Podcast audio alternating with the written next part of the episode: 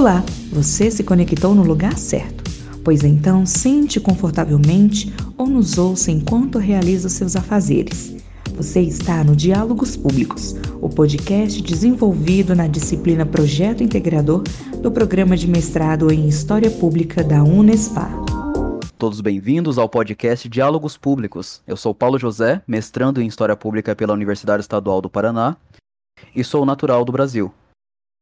Eu sou Vicente, sou formado em História, também sou mestrando pela Universidade Estadual do Paraná, sou natural de Angola. É, no episódio de hoje temos um convidado mestre em História Pública, Inácio Jaquete. Conversaremos sobre a colonialidade e a descolonização da África.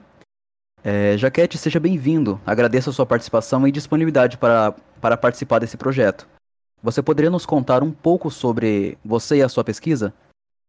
Muito obrigado, professor Paulo, pelo convite. Muito obrigado, professor Vicente, pelo convite. Para a gente. Uh, primeiro, quero agradecer né, o convite que vocês fizeram para mim, é, para juntos pensarmos sobre essa temática que é bastante importante é, para ser pensada, rediscutida. Né? Eu sou Inácio Márcio de Jesus Fernando Chaquete, eu sou moçambicano, eh, tenho formação em ensino de História pela Universidade Pedagógica de Moçambique. Tenho um mestrado, acabei de concluir há pouco tempo, mestrado em História Pública pela Universidade Estadual de Paraná, Campo Mourão. E agora estou a fazer o doutorado na Universidade Estadual de Maringá.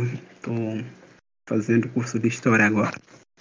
E eu estou por aqui no Brasil já há um ano e uns seis meses.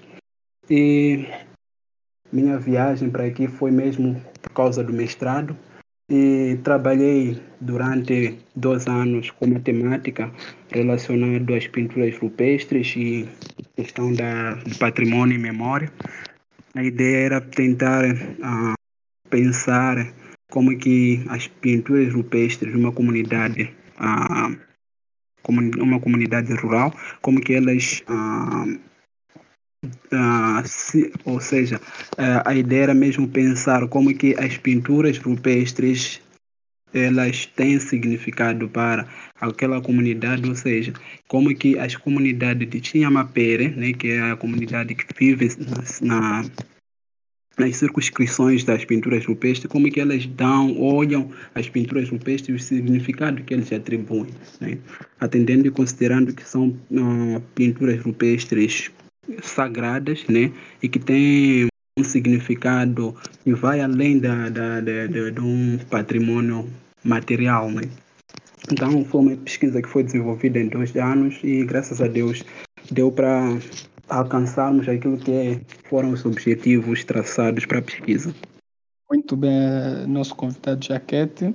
É, tendo em conta a temática que nós é, estamos aqui a abordar, né, a, de, a, colonialidade e descolonização da África, silenciamento das culturas dos povos colonizados, caso África, é, como ocorreu eh, a colonização e como foram as relações entre africanos e europeus nos primeiros contatos, contextualizando no caso Moçambique. Ok. Uh, Vicente, muito obrigado pela questão.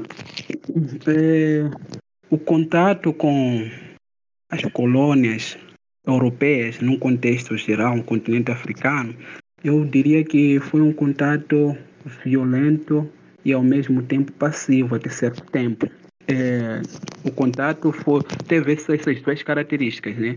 Um contato pacífico e violento ao mesmo tempo.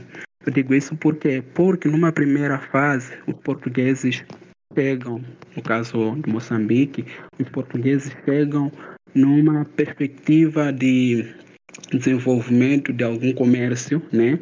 Mas é, posteriormente é, eles conseguem perceber uma riqueza no continente africano, especificamente em Moçambique, e começam a obter aquilo que é uma aquilo que foi uma ânsia de, de colonização assim como de exploração né?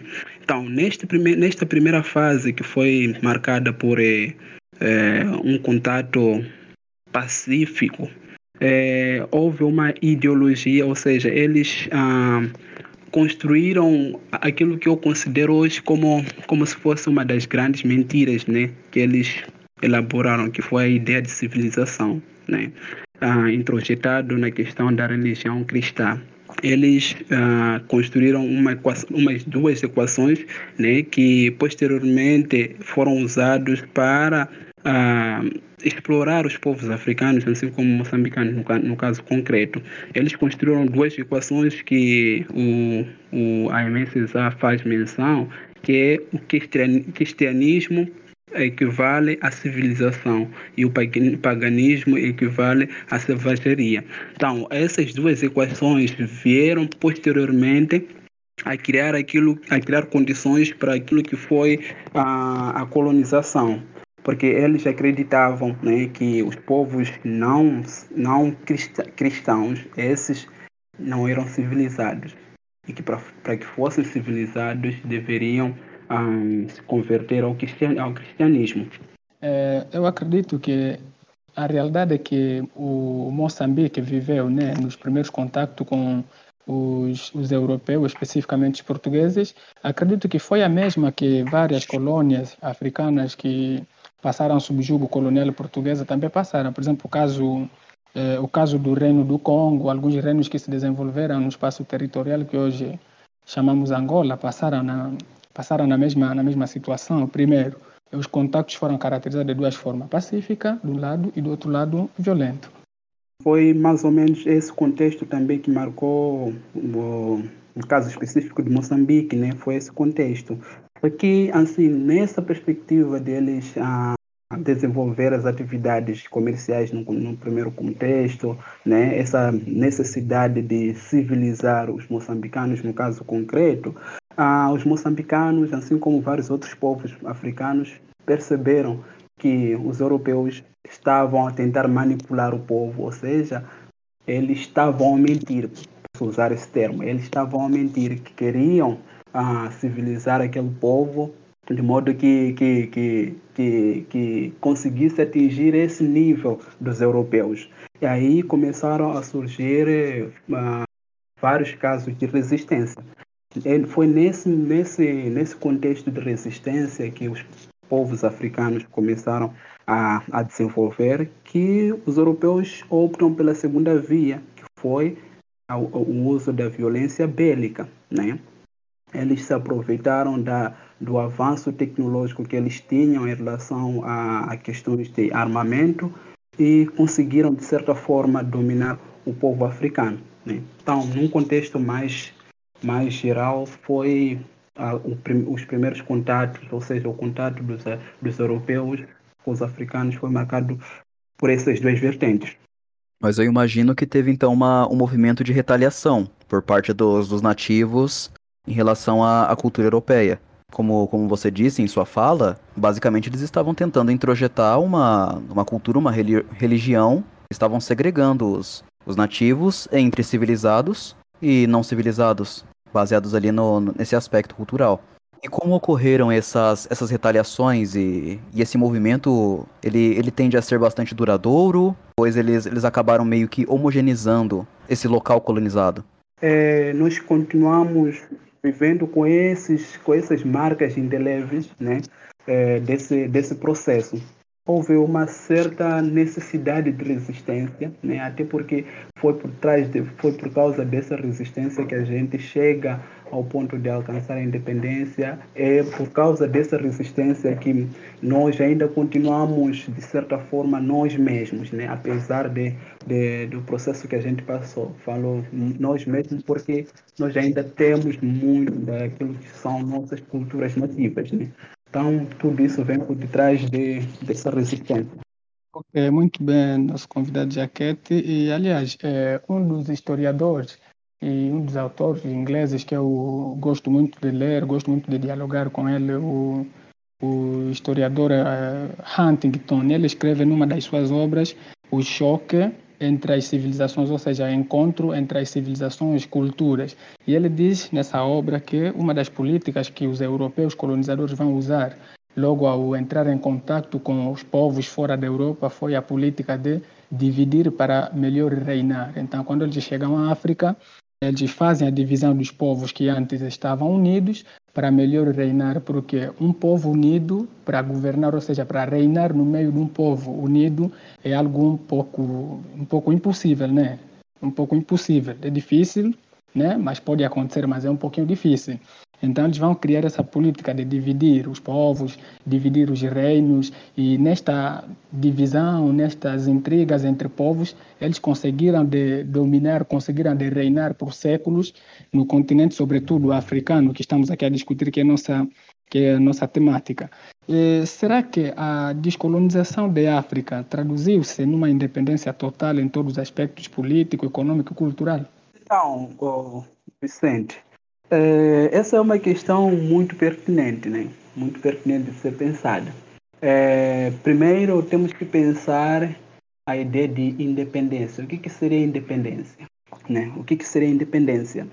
É, a independência, tal dita independência que os, os, povos africanos, ou seja, os países africanos alcançaram a partir de, dos anos 1960 né, até 1970, né, alguns países foram um pouco mais tarde que isso. É uma, eu, eu entendo que trata-se de uma independência simplesmente teórica, né?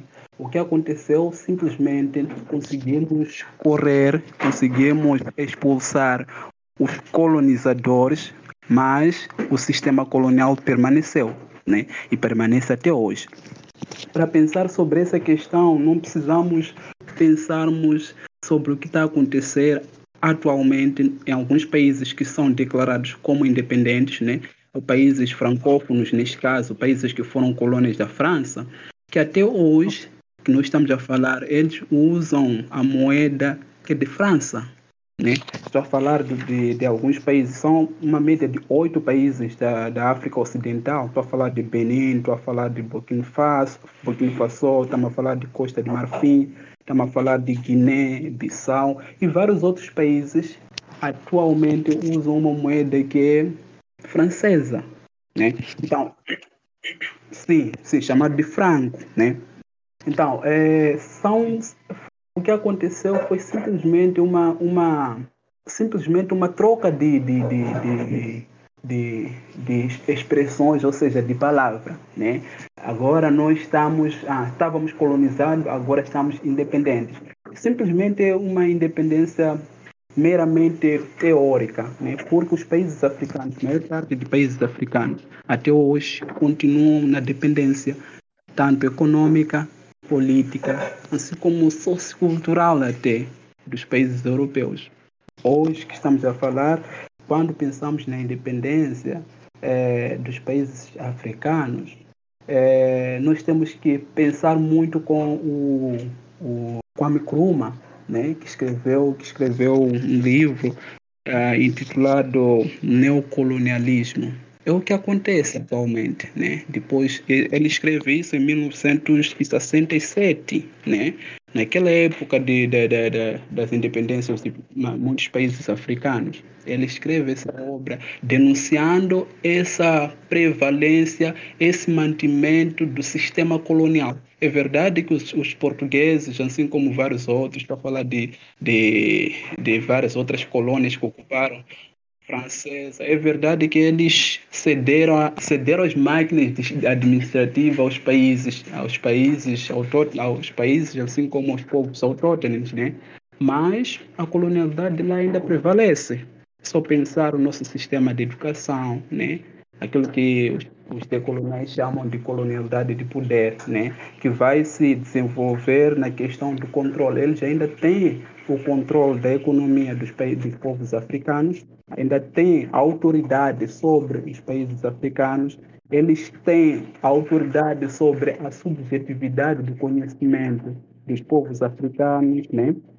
Eles têm o domínio dos recursos naturais dos africanos. A sua fala né, me faz pensar na sua, na sua dissertação, quando você fala aí do seu memorial na questão da colonialidade eh, europeia que ainda se vive em África, por exemplo, quando você fala da, sua, da história da sua vida, em que só falava a língua nativa da sua terra e depois quando você chega à escola, você foi forçado a falar o português e não a questão da sua língua nativa. E também passei na mesma em Angola, indo à escola, não se poderia falar as línguas nativas de Angola, tinha que ser o português, aquele todo que falasse a sua língua nativa era severamente punido pela direção da escola. E também do ponto de vista econômico, tentei é, basear-me e tentar dar uma olhada no, no discurso do, do jovem líder burkina, burkinês, né, de, de Burkina Faso, o Ibrahim Traoré, depois de ter dado o golpe de Estado ao antigo presidente, numa das conferências com o presidente russo Vladimir Putin, ele interroga, mas como é possível um continente com certo potencial de riquezas, mas ainda assim seus governantes atravessam mares, atravessam oceanos para irem mendigar, ou seja, para irem endividar dos países da Europa, da América, quando seus países estão cheios de riquezas, né? Até só para só argumentar um pouquinho neste ponto, é, é uma das causas que me leva a desenvolver a minha dissertação é, é, da, da, da, do mestrado, né? Os conteúdos ensinados na história em África estão mais voltados à história da Europa do que à história de África e especificamente a de Angola, por exemplo, no meu caso, e no seu caso seria de Moçambique. E aí, aí, aí eu coloco uma indagação, né? Como e que tipo de homem se pretende formar em África quando a sua história é menos ensinada? Né? Por que, que não existe uma escola, uma escola que, que provém do continente africano? Será que não existem pensadores lá? Né? Então, se nós formos a perceber, é essa colonialidade que nós estamos aqui a, a referir, a colonialidade de saber, né? e ela, ela ainda prevalece. Transforma-se numa operação matemática. Né? Isso acontece no meu país. Isso é um modelo que nos é imposto. É interessante a sua fala, porque dá para dá vislumbrar as facetas do colonialismo e da colonialidade que em que basicamente no colonialismo se resume aquele período lá da colonização, algum tempo atrás. Já essa colonialidade, ela está vinculada à permanência lógica mesmo dos colonizadores em diferentes aspectos ali, em diferentes partes da, da sociedade, mesmo com o fim da época do colonialismo. Então, é bastante interessante parar para pensar do quanto isso acaba influenciando os, os povos que foram colonizados a, até mesmo hoje, como resquícios de seus colonizadores. As consequências são várias e que acabam por resultar nestas questões, por exemplo, de, de golpe de estados. Em alguns casos, por exemplo, surgem grupos de rebeldia, né, fações eh, de rebeldes que decidem ir às matas com armas para combater o governo marionete no poder e também olharmos para, a questão, por exemplo, da conflitos tribais, ou seja, conflitos entre povos, né? pensarmos aqui no caso do, do, do, do genocídio ruandês entre os povos Hutus e os povos. Eu acredito que este genocídio, esse conflito entre esses dois povos, deveu-se fruto daquilo que é a consequência da colonialidade, um povo foi superiorizado pelo colonialismo europeu, proclamando a independência, ainda este povo continua a se achar de superior em relação a outros povos e estes povos vão se revoltar contra o povo considerado superior. Daí, daí se deu o famoso episódio genocídio ruandês, acredito eu que seja assim. E tendo em vista né, todas as consequências eh, aos povos africanos, sobretudo em Moçambique, sua fala, nosso convidado, o que é que devemos fazer para que as culturas africanas sejam mais valorizadas? Então, muito obrigado, Vicente. Eh, antes de eh, responder essa questão, eu queria só reforçar uma, uma questão aqui que você fez menção há pouco tempo atrás, né? Não vamos estender muito nisso, no que diz respeito às consequências né, do colonialismo, mas no, na, na, vertente política, é, eu resumo dizendo assim o seguinte: tem muita coisa que se pode falar sobre a política, né, continente africano, assim como é Moçambique, mas ah, o modelo político que eles nos obrigam a adotar, porque tudo é tudo projeto deles, né? É tudo projeto deles. O modelo político que ele nos, uh, nos obriga a adotar, que é o democrático, vários países são democráticos, é, este, este modelo político para alguns países africanos, concretamente Moçambique, é simplesmente uh, algo que cria condições de modo que um grupo de pessoas, um punhado, um grupo de pessoas que são contáveis, né, tenham a possibilidade de enriquecer. Tenham também a possibilidade de empobrecer os países, né, empobrecer o povo. Fala-se que Moçambique é um dos países pobres do continente africano, assim como Angola também é classificado nesse, nesse, nesse contexto. Mas eu digo que não são pobres esses países. São, são países que são empobrecidos por esses que se dizem que são democratas. Né? E, e em relação à, à questão que você ah, levanta agora, o que podemos fazer? Cara, é muito é muito difícil aqui pensar em ações prontas para mudar esse contexto, né? É muito, é muito difícil, mas ah, eu diria que nós precisamos de aprender a desaprender. Eu acho que esse é um caminho, né? Nós precisamos aprender a desaprender tudo aquilo que nos ensinaram e começar a reaprender. Nós precisamos começar a pensar a partir do chão, enquanto africanos. Nós precisamos começar a resgatar, a pensar em resgatar. Resgatar não seria um termo ah, adequado para isso, mas nós precisamos reconquistar reconquistar as nossas identidades. Nós precisamos reconquistar o nosso orgulho enquanto africanos. Nós precisamos de ler livros outros, precisamos de entrar em contato com pesquisadores outros. Eu falo ah, isso porque é um caminho que eu tenho tomado e, e tem dado certo. A cada dia eu tento, de certa forma, tirar essa, essa máscara que me impuseram, né? A, cada dia. E como que eu faço? Eu, como que eu faço isso? Eu faço pensando com vários pensadores vários pesquisadores é, que poderiam ser denominados como decoloniais ou pensadores que são considerados como pós-coloniais.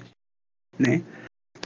É, nós gostamos muito de ler obras que são clássicas, tudo bem, mas nós temos que pensar também, enquanto, enquanto historiador, temos que pensar que os autores escrevem em função da realidade que vive num determinado período. Quando nós somos convocados a pensar um evento histórico, ou nós corremos mais nos autores clássicos, principalmente europeus, temos que pensar que eles escrevem em função da realidade que eles viviam naquele período.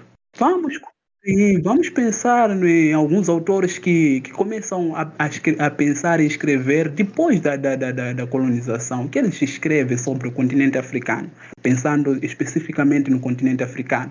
Enquanto podemos também pensar essa perspectiva no continente eh, americano, mas no que diz respeito principalmente à América Latina, né? Então, o que que eu tenho, o que que eu tenho feito para para assim, não sei se seria minimizar, mas pelo menos fazer alguma coisa diferente. O que eu tenho feito, eu tenho entrado em contato com vários outros eh, pensadores, né? No caso de, por exemplo, do Joseph Kizerbo, quem quer pensar sobre quem quer pensar sobre o continente africano numa perspectiva ah, contra-hegemônica tem que tem que pegar o Joseph Kizerbo é um problema você saber que alguém está dar, por exemplo, aula de história de África, mas que não conhece o Joseph Kizerbo.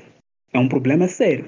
Tem que pensar com, o, por exemplo, com o Amadou Ampatepa. Né? Ele ajuda também a pensar sobre questões relacionadas com o continente africano.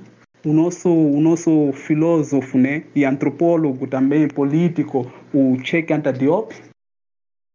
Isso, temos que pensar com o Achille Mbembe, por exemplo né? Kwame Nkrumah, né? O Júlio Nyerere, eu poderia fazer menção de vários outros uh, pensadores, Aimé Cesar, o Franz Fanon, poderia fazer uma uma, uma série aqui de, de, de, de, de uma, uma, uma lista de, de, de autores que dão para pensar essa, essa perspectiva contra-hegemônica sobre o continente africano, né? Mas eu acho que este é o caminho. Começar a desaprender uhum. o que nos ensinaram e começar a reaprender com esses que eu fiz menção aqui, vários outros né, pensadores que contrapõe-se a essa colonização, a essa colonialidade prevalecente, né? No caso do, do no caso do continente amer, uh, americano, mas no que diz respeito à América Latina, existem vários, vários, vários pensadores que podem nos ajudar a pensar o continente africano, sem, aliás, a, a América Latina neste caso, sem termos que depender absolutamente dessas grandes escolas, né, europeias. Né? Estamos a falar, por exemplo, temos, por exemplo, um grupo né, que, que se intitula como Decolonial, que surge na, nos anos 90 aqui na América Latina. Estou a falar do grupo de, de, de do, do Aníbal Quijano, por exemplo. Estamos a falar de, de Henrik Dussel, estamos a falar de quem? Estamos a falar de Catherine Walsh, que pensam muito essa, essa ideia de, de decolonialidade, né? E são esses caminhos que podem nos levar a, a de certa forma, é, a confrontar, ou seja, lutar contra essa, essa, essa colonialidade.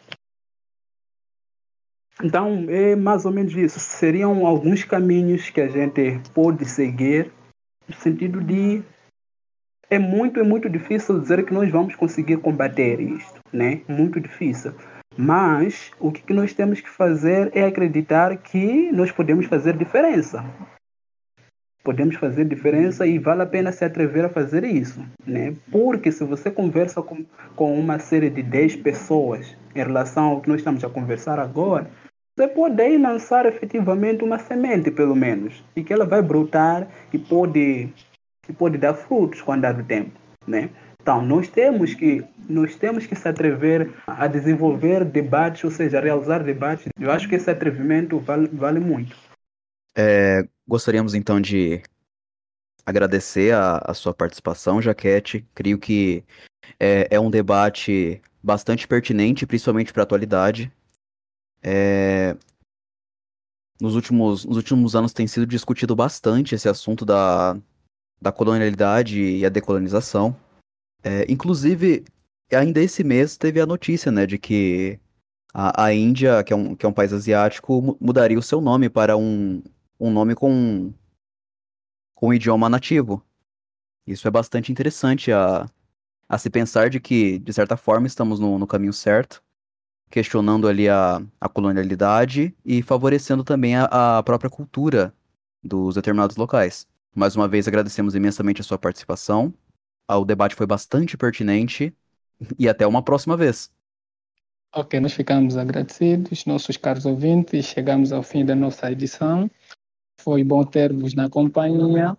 Voltem sempre para juntos partilharmos conhecimentos e nós vamos nos despedir com uma canção da banda Injinga, uma banda musical eh, das angolanas com título Minha África. Fortes abraços, até a próxima.